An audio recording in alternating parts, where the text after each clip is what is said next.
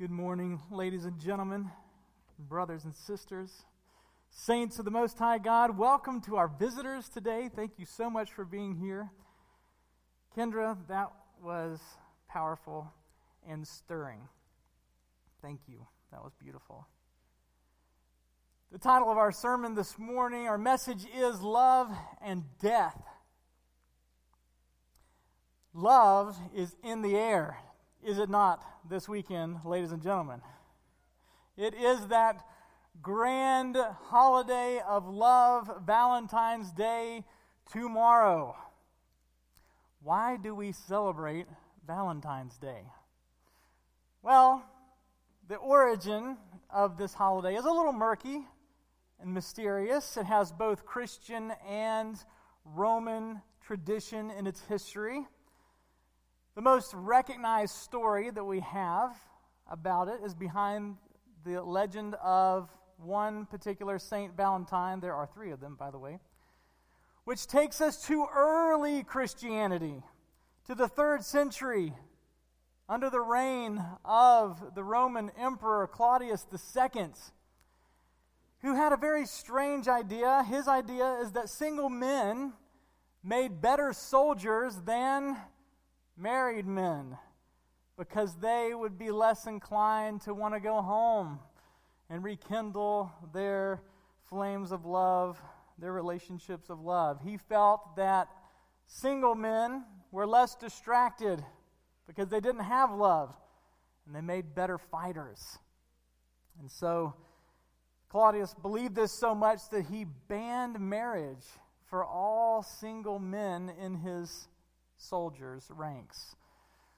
Well, enter Valentine, who was at, what the t- at the time was a clergyman, and he believed that Claudius' decree was so unfair that he began to help soldiers marry their girlfriends, and he did this in secret, even to the risk of death. He was eventually caught he was imprisoned, even tortured. But this is where the story and the legend gets really interesting. St. Valentine is said to have fallen in love when he was placed in prison, perhaps with his jailer's daughter. And he began to write this woman love letters, this woman who so gripped his heart. He began to write her Valentines of love, these messages. The last letter that he wrote, he actually signed it from your Valentine, an expression that is still used to this day. He was beheaded, they say, that same day, shortly thereafter. So you could say that Valentine died all for the sake of love. Today, it is estimated that at Valentine's Day, in that time period, we spend over $1 billion in Valentine's cards alone. That's not including dinners and everything else. Just a billion bucks, even in Valentine's cards. Isn't it amazing how we are willing to go to great lengths, to great costs, even willing to risk life itself for the sake of love. In my younger days of ministry, I stopped one morning while preaching the introduction to a sermon that was on Valentine's Day. And I went into the audience and I got my wife and I picked her up and I planted a huge kiss right on her lips, right there in front of the congregation. I don't say that to be boastful. As a matter of fact, I didn't realize how much I was going to stir up some of the passion of the dear saints who were in attendance. No harm, no foul. Well, almost a few heart attacks that took place that morning. But, you know, love has a tendency to move us in crazy directions, right? We do crazy things for love. Be thankful, by the way, that my wife is playing it safe at home with COVID uh, during this time. Otherwise, you'd be at risk of having to witness such a public display of love sick craziness again. But not this morning. People do crazy things for love. Romantic love is especially potent, isn't it? I'd like to turn today to a special verse on a very special Sabbath that is all about love. As we finish our sermon series called Powerful Love, let's go to a book of the Bible that is extremely unique in that it is all about romantic love and that is the Song of Solomon. Would you mind turning with me there? I'll have it on the screen if you don't have your Bible with you or on your phone. Song of Solomon. This is a, a painting by an Italian artist by the name of Domenico Morelli in the early 1900s that I thought was nice about this love affair. Song of Solomon is about a passionate love affair between two people this Shulamite woman and an unnamed man, which most scholars believe was King Solomon. Go to Song of Solomon, chapter 8, verse 6, for that particular special passage. Song of Solomon, chapter 8, verse 6, the Bible says this Place me like a seal over your heart, like a seal on your arm. For love is as strong as death its jealousy unyielding as the grave. It burns like blazing fire, like a mighty flame. Let me ask you have you ever felt this flame of love in your life? Have you ever noticed that built into our DNA, there just seems to be this ability to have this deep, strong, passionate blaze of feelings that suddenly ignite within us. It happens, doesn't it? Have you ever had to fan yourself at some point, maybe, when seeing an object of uh, love? It happens, doesn't it? This love really is like a blazing fire. It's like a mighty flame sometimes. The New King James Version actually translated, translates the second part here at the very end as a most vehement flame. We don't quite understand it, it just happens. Something inside of us resonates and connects with this kind of romantic, passionate love that is so strong that it is willing to stand in the face of anything, any challenge, even death itself. Love and death. Could there be a more fascinating connection than these two things? The greatest stories in the world, the ones that are most remembered, those that are most celebrated, are usually the ones that connect love and death, right? I mean, even fictional tales. You know, love of country, uh, can make someone want to die, uh, love of truth, but there's something about romantic love and death that seems to make the most compelling and most gripping tales. Again, whether they're factual or not. Think about one fictional tale by There's the Flame of Love Romeo and Juliet by Shakespeare. Will never be forgotten by anyone, right? who hears this powerful story because, you know, two young people passionately in love feel like that they cannot escape death because they have families that would never allow them to be together, and so they face death together in this tragedy that strikes a chord when you read it and you hear it.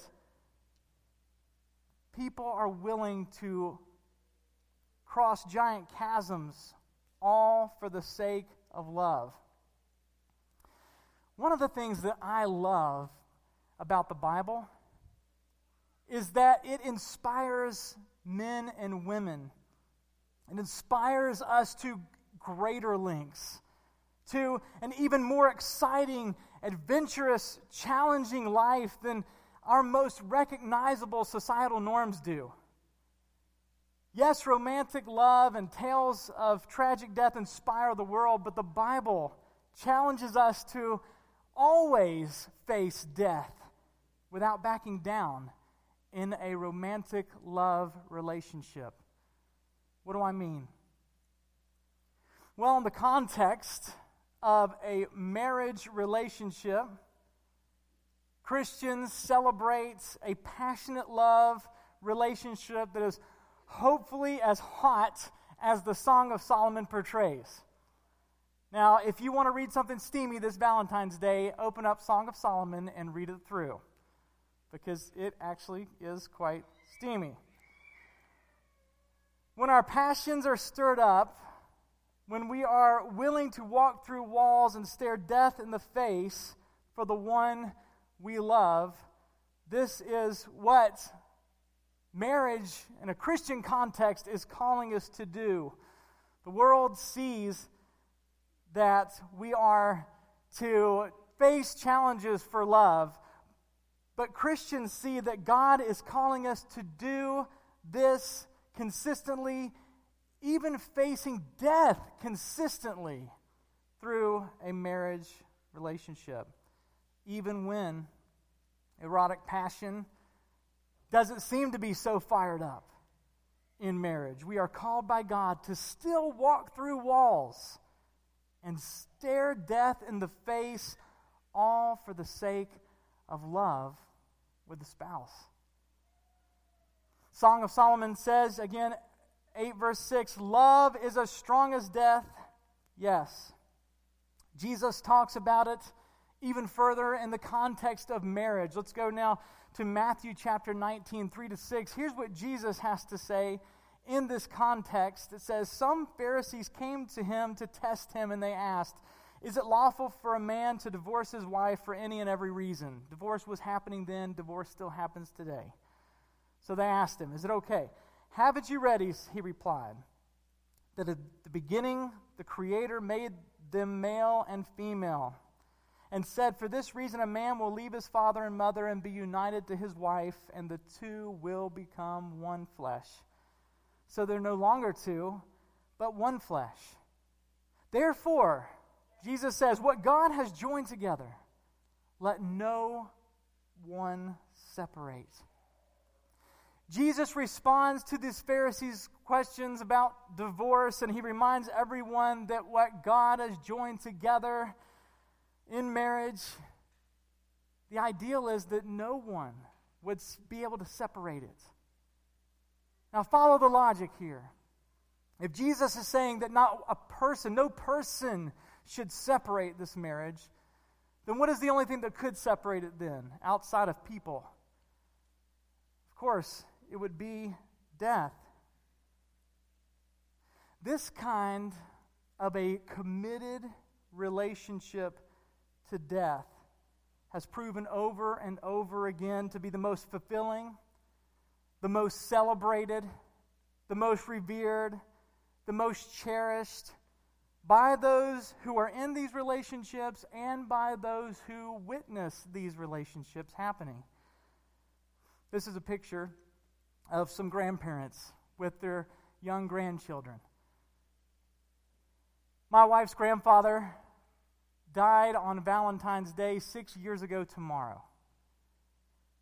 He and his wife were married over 65 years. I didn't put their picture up because I don't want to get emotional. But, you know, their marriage wasn't perfect, but their marriage meant something very deep to the both of them. And it meant everything, everything to all of the family who got a chance to be around their marriage and witness it and be a part of it. Yes, a person can pursue romantic relationship after romantic relationship, one passionate love affair after another, without committing. But after time, over time, too often they are left with this overwhelming feeling of loneliness and oftentimes regret. It's no surprise that this happens all the time. I mean, so many travel that road of looking to sustain passion through different relationships. But the Bible is calling us to see how passionate, however, a sustained and committed relationship can be.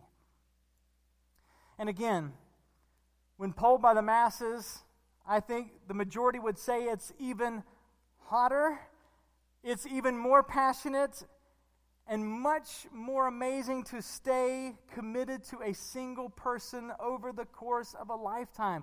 This is a bold and brave adventure, ladies and gentlemen. One that is ready to take on anything and everything.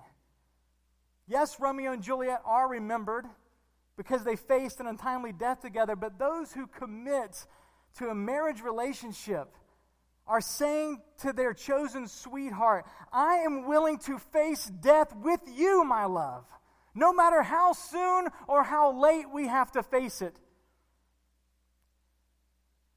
In some ways, Romeo and Juliet took the easy road, though, didn't they? I mean, they committed to not facing those challenges that were before them. They took the easy way out. Christians, in the Christian context of marriage, are willing to face challenges, not escape them. Marriage rates in the United States are half of what they used to be in the 1960s. There's a little grid about that up there. Maybe people are fearful of having their marriages or a marriage obliterate, obliterated tragically by something other than death. And so they're choosing simply not to commit. People can just walk away from us in marriage, right? You can't, we cannot control other people. By the way, is it okay not to marry? Absolutely. It's okay not to marry. Jesus said so himself after presenting to the Pharisees this idea of marriage being a committed relationship until death. Listen to the discussion now with Jesus' disciples that followed that. It was in Matthew chapter 19, just a few verses later, verses 10 through 12. The disciples then said to him, If this is the situation between a husband and wife, it's better not to marry. Jesus replied, Not everyone can accept this word, but only those to whom it has been given. For there are eunuchs who were born that way, and there are eunuchs who have been made eunuchs by others, and there are those who choose to live like eunuchs for the sake of the kingdom of heaven. The one who can accept this should accept this. If a person desires to be single for the sake of the kingdom of heaven, Jesus even says they should accept that. But those who do choose to commit in a relationship to marriage, which is the biblical t- context for a romantic relationship, then they are being challenged by God today to be willing to face death itself together. This is why marriage vows always contain the idea till death do us part. This is true love. Love that is as strong as death. Jesus broadens the concept of love and death when he says in John chapter 15, verse 13, Greater love has no one than this to lay down one's life for one's friends. This is a fantastically beautiful concept and one that I think that really resonates with all of us. We hear that and we think, yes, there's something beautiful there. That's good. God's call for commitment until death and marriage is reflected in this statement, but this statement is also applicable to all people in that it is a call to be willing to lay down our own lives for the sake of other people, even to the point of death, to demonstrate love. And many have been willing to do this.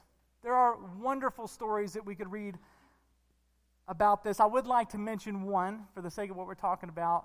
I found this on Listverse. This is a website that is a publication that says it uncovers hidden gems of human knowledge, and I think it uncovered a great story here. And John Robert Fox They recount the story by saying, I'm going to read it World War II was undoubtedly filled with many brave soldiers who put their lives on the line to save their comrades.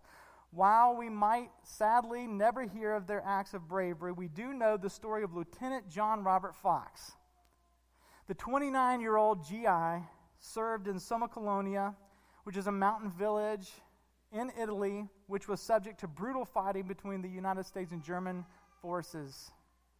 On Christmas Day, the U.S. forces had gained control of the picturesque town, with members of Fox's unit kindly handing out cheese and chocolates to villagers. But the next day, the German counterattack began in the early hours of the morning, as expected. As Fox was an artillery spotter, his role required him to radio coordinates in to inform the units where to deliver their payloads. As the Germans' attack was severe, the U.S. unit was forced to retreat. Hiding in his lookout position on the second floor of a house, he used the radio to contact his unit to request that artillery fire be directed at the village. This would provide the troops with enough time to retreat. When the artillery officer stated, Fox, that will be on you, he reportedly replied simply, Fire it. His sacrifice provided necessary cover for all those retreating soldiers, which allowed the U.S. unit to regroup and then go back in and reclaim Sommocolonia just a few days later. In asking his military unit to fire it, he sacrificed his own life for the sake of saving all of his friends. Jesus said, This is the greatest love that we can show, and he himself was willing to demonstrate it. And in John chapter 15, verse 15, Jesus called all of us his friends. He says it there. He calls us friends. He gave himself up for us, his friends, in that he was willing to be arrested, to be tried, to be crucified. He was willing to die as a lamb that was led to the slaughter. And he didn't have to die that way, did he? He was equipped with all the power necessary that he needed to save himself. As a matter of fact, when they came to the Garden of Gethsemane to arrest him, he only spoke one word, and all of the soldiers fell down before him. Do you remember that?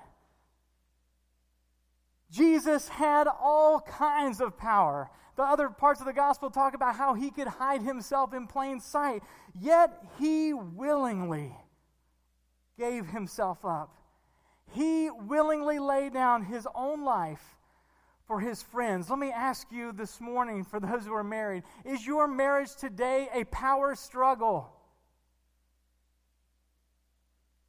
Would you be willing to lay your life down, your agenda aside, for the sake of your friend, your spouse today? John Robert Fox Countless others have given up their lives for their friends. They have sacrificed their lives and they were celebrated. Maybe you've gone great lengths in your relationship. Maybe you've sacrificed a great deal to show sacrificial love. Wonderful. But would you or anyone that you know sacrifice their life for someone they didn't love? Even more, would you or anyone that you know sacrifice their lives or sacrifice hardly anything at all for someone who is considered to be your enemy? That's insane, isn't it? It doesn't make sense to do that. Who would do that? God does that. In closing, Jesus didn't just die for his friends, he also died for his enemies. This is a painting that pictures friends and enemies of Christianity throughout the centuries. Jesus died equally for all. The Bible says this in Romans 5. As you look at the picture, I'll read it to you. Verses 8 to 10. But God demonstrates his love for us in this while we were still sinners, Christ died for us. Since we have been justified by his blood, how much more shall we be saved from God's wrath through him? For if, while we were God's enemies, we were reconciled to him through the death of his son, how much more, having been reconciled, shall we be saved through his life? His life is the answer. His life in us is the answer. Who is willing today to die to self to gain his life and his love within? What kind of love is this that Jesus showed? A love that would be willing to stare death in the face for even an enemy. This is folks, the greatest love story that could ever be told in the history of all the ages. And He's asking us to partner with Him to help continue to tell that wonderful story every day by asking Him to live in us and let His love blaze within us. In Song of Solomon, chapter 8, verse 6, it says, Love burns like blazing fire, like a mighty flame. The love that is pointed to here in Song of Solomon 8 6 is believed to be the amazing, miraculous, bewildering love of God, our Maker, through our Savior Jesus Christ. That Hebrew word translated mighty flame or vehement flame actually is a unique, extremely peculiar word, scholars tell us. It can actually be translated as the mighty flame of God. Why? Because it has the word Yah in it, intertwined. Scholars believe this particular peculiar word must have something to do with the peculiar, amazing, head scratching love of our mighty God. And just as John Robert Fox said, fire it to save his friends and fellow soldiers alive. Jesus Christ today is asking us to fire it. He's asking us to fire His amazing, powerful love into our hearts so that everyone can be encouraged today that we encounter. Let's fire His love into our marriages, our romantic relationships, even if maybe they include everything but romance today. God is calling us to unite with Him and be willing to let His love fill us and in turn rekindle that flame in our marriages. Let your marriage or your upcoming marriage one day model the commitment of love that God is calling us to partner with in Him for the sake of a dying world. Jesus is calling us today to fire it let His love fill us and spill over out of us into the hearts of the people that we are around. Yes, even our enemies. Because everyone needs love and everyone is facing death. God's love for us was committed to death, and God calls us to do the same. Matter of fact, He calls us to join Him in dying to self I'm crucified with Christ. No longer I who live, it's Christ who lives in me. God's love conquers death, and His love in us can become a mighty flame. His love and His death can ignite love and eternal life for anyone who truly desires it today. Oh, brother, oh, sister, do you believe today in God's powerful love? Do you want it, really want it in your life today? Say yes to Him. Say yes to win. And His powerful, fiery love will begin. Amen. Amen. Let's stand together, shall we? Let's pray.